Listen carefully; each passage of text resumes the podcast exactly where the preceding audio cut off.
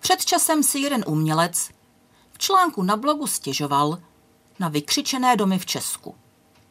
Vzal do jednoho pražského svého kamaráda Číňana a musel prý se stydět.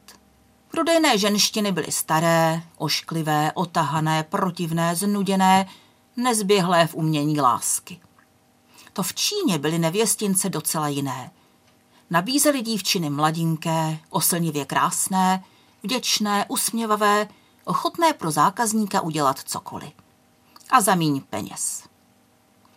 Umělec stav nevěstinců v těchto dvou zemích považoval za jednoznačný doklad o tom, že Čína je vyspělá, zatímco Česká republika 100 let za opicema.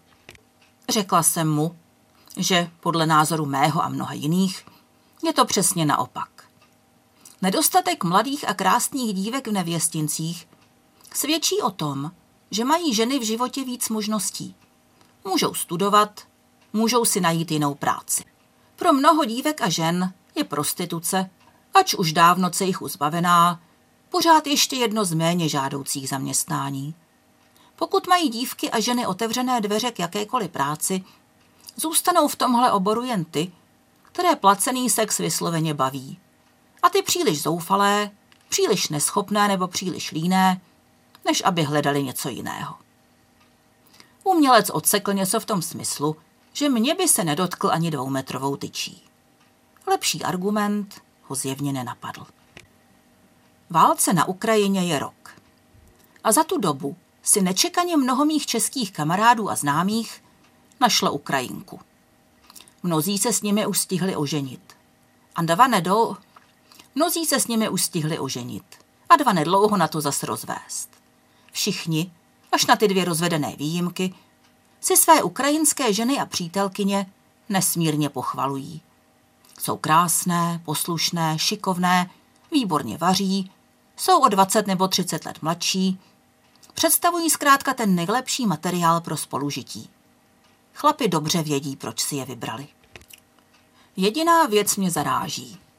Nevím o žádném z těchto pánů, který by se sám sebe zeptal, proč si jeho Ukrajinka vybrala zrovna jeho.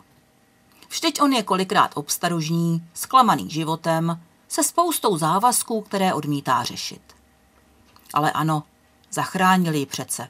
Vždyť byla sama, bez chlapa, docela opuštěná v cizí zemi, zoufalá z války a bez možnosti postarat se sama o sebe. To poslední si muže většinou jen myslí. Ukazuje se, že se válečné uprchlice obyčejně dovedou sami o sebe postarat. A mnohé z nich i o další lidi.